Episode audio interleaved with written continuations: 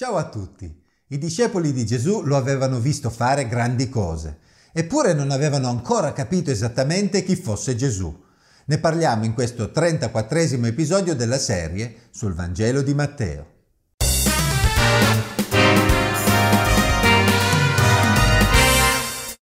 Subito dopo Gesù obbligò i suoi discepoli a salire sulla barca e a precederlo sull'altra riva, mentre egli avrebbe congedato la gente. Dopo aver congedato la folla si ritirò in disparte sul monte a pregare e venuta la sera se ne stava lassù tutto solo. Matteo 14, versetti 22 e 23. Era stata una giornata piuttosto impegnativa e Gesù volle risparmiare ai discepoli l'ultima parte. Si sarebbe occupato lui, in prima persona, di congedare la folla. Così essi partirono per andare ad aspettare Gesù in un luogo più tranquillo. Da parte sua Gesù, quando la folla lo lasciò, si ritirò in disparte per pregare. Alla fine di una giornata piena come quella, possiamo ben pensare che anche lui potesse essere stanco. Ma Gesù non avrebbe chiuso la giornata senza un tranquillo tempo di preghiera, anzi, probabilmente più la giornata era stata impegnativa e più Gesù sentiva questa esigenza di stare appartato con il Padre. Frattanto la barca, già di molti stadi lontana da terra, era sbattuta dalle onde, perché il vento era contrario. Ma alla quarta vigilia della notte Gesù andò verso di loro camminando sul mare. E i discepoli, vedendolo camminare sul mare, si turbarono e dissero è un fantasma e dalla paura gridarono. Matteo 14, versetti 24 a 26. Gesù pregò fino a notte inoltrata, visto che raggiunse i suoi discepoli solo alla quarta vigilia della notte, tra le tre e le sei del mattino, secondo la misurazione romana del tempo. A quel punto ci si sarebbe potuti aspettare che Gesù prendesse una barca per raggiungere i discepoli sull'altra riva. Tuttavia, visto il vento contrario e vista la difficoltà che i discepoli stavano trovando nel remare, come Gesù aveva notato, secondo Marco 6:48, Gesù comprese che avrebbe fatto prima a raggiungerli andando a piedi. Infatti, secondo Marco capitolo 6 versetto 48, Gesù raggiunse la barca dei discepoli e si accingeva addirittura ad oltrepassarla. Ora, se si trattasse di un film, la scena potrebbe addirittura sembrare comica, Infatti da una parte abbiamo Gesù che sapeva esattamente ciò che stava facendo e si avvicinava a loro tranquillo, ma dall'altra parte abbiamo i poveri discepoli spaventati a morte da quella situazione inaspettata. Gesù, avvicinandosi ai discepoli, dentro di sé sapeva benissimo che stava per procurare ai discepoli un grande spavento. Infatti quei poveretti si misero a gridare pensando che si trattasse di un fantasma. Ma Gesù non voleva spaventare i discepoli né prendersi gioco di loro, anzi, voleva rassicurarli nella tempesta. Ma subito Gesù parlò loro e disse, Coraggio sono io, non abbiate paura. Matteo 14, 27.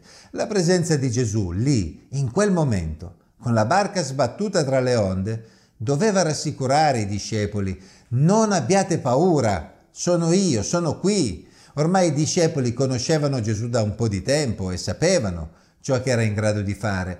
Vi ricordate l'episodio narrato in Matteo capitolo 8? Quando Gesù dormiva in mezzo alla tempesta, in quell'occasione egli sgridò i venti e il mare e improvvisamente essi si erano calmati. Quell'esperienza aveva lasciato i discepoli a bocca aperta ed essi si erano chiesti chi mai fosse costui al quale anche i venti ed il mare ubbidivano. Ora, Gesù li aveva raggiunti camminando addirittura sul mare. Di cosa avrebbero dovuto aver paura? A quel punto Pietro fu colto da un grande entusiasmo. Pietro gli rispose, Signore, se sei tu, comandami di venire da te sull'acqua. Egli disse, vieni.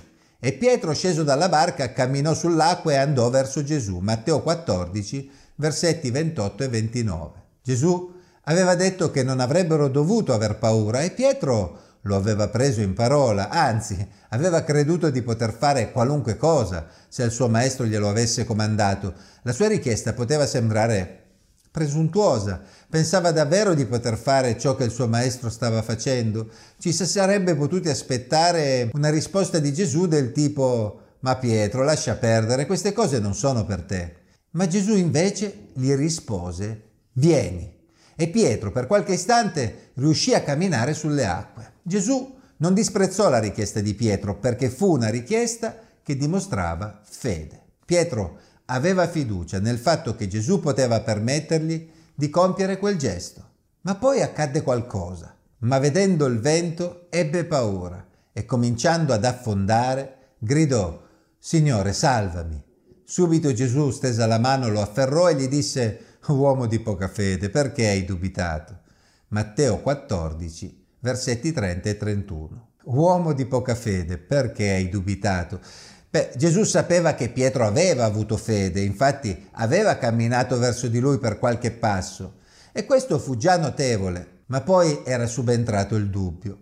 Sostanzialmente Pietro si era reso conto di ciò che stava facendo, stava camminando sulle acque. Com'era possibile che un uomo camminasse sulle acque? Ecco, nel momento in cui Pietro si concentrò su ciò che stava facendo, invece di rimanere con lo sguardo sul suo maestro che lo invitava ad andare verso di lui, aveva cominciato ad affondare. Ora, notiamo però che Gesù non si era limitato a sgridarlo per la sua poca fede, ma lo aveva afferrato salvandogli la vita. Questo è incoraggiante anche per noi. Gesù sa che noi uomini manifestiamo spesso dubbi, sa che la nostra fede è debole, sa che crediamo alle sue parole come ci aveva creduto Pietro, ma poi ci lasciamo prendere da altri pensieri e così la paura può riaffiorare. Ma è bello sapere che Egli non ci dà il colpo di grazia se stiamo affondando e non ci accusa di essere dei fifoni, ma stende la mano e ci aiuta a risollevarci. E quando furono saliti sulla barca il vento si calmò. Allora quelli che erano nella barca lo adorarono dicendo veramente tu sei figlio di Dio.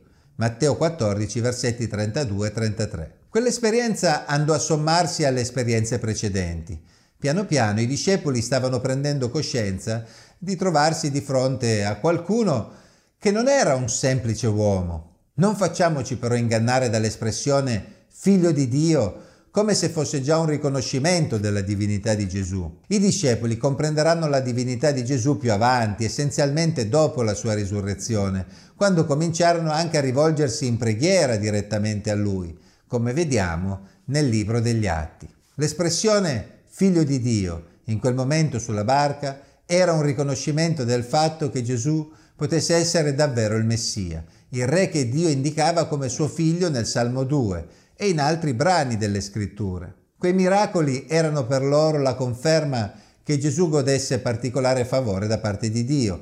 Tuttavia non possiamo essere certi che avessero ancora chiara la vera natura di Gesù, umana e divina allo stesso tempo. Infatti, il brano parallelo di Marco capitolo 8, che non si sofferma sulla camminata di Pietro, ma solo su quella di Gesù, ci dice che i discepoli avevano un cuore indurito ed erano sgomenti per ciò che avevano visto, anche perché non avevano ancora capito come decifrare l'evento della moltiplicazione dei pani e dei pesci a cui avevano assistito quel giorno. Il brano si conclude poi in questo modo. Passati all'altra riva vennero nel paese di Gennesaret e la gente di quel luogo, riconosciuto Gesù, diffuse la notizia per tutto il paese all'intorno e gli presentarono tutti i malati e lo pregavano che lasciasse loro toccare almeno il lembo della sua veste e tutti quelli che lo toccarono furono guariti. Matteo 14, versetti 34 a 36.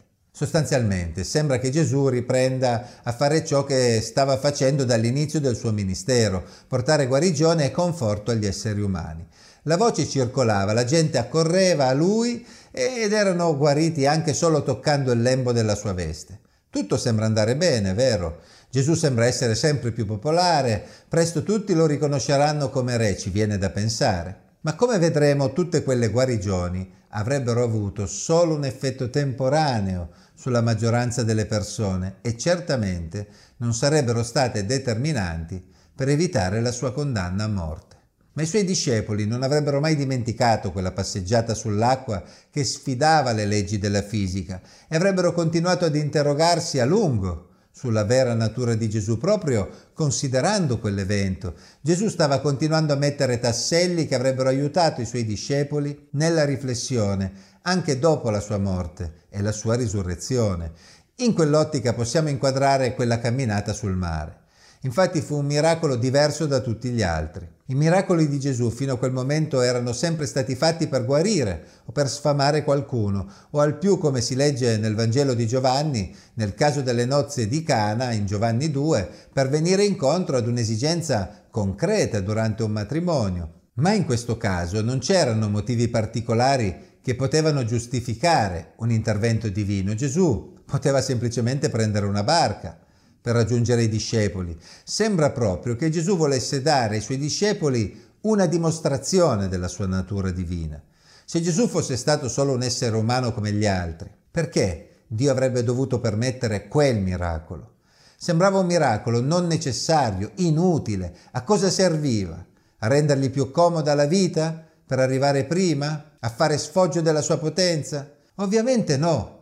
Quella notte Gesù aveva obbligato i discepoli a partire prima di lui e aveva permesso che il vento li rallentasse proprio per farsi vedere mentre camminava sulle acque. Con quel gesto Gesù stava infatti dando molto da riflettere ai suoi discepoli circa la sua natura. Egli non era un uomo come tutti gli altri.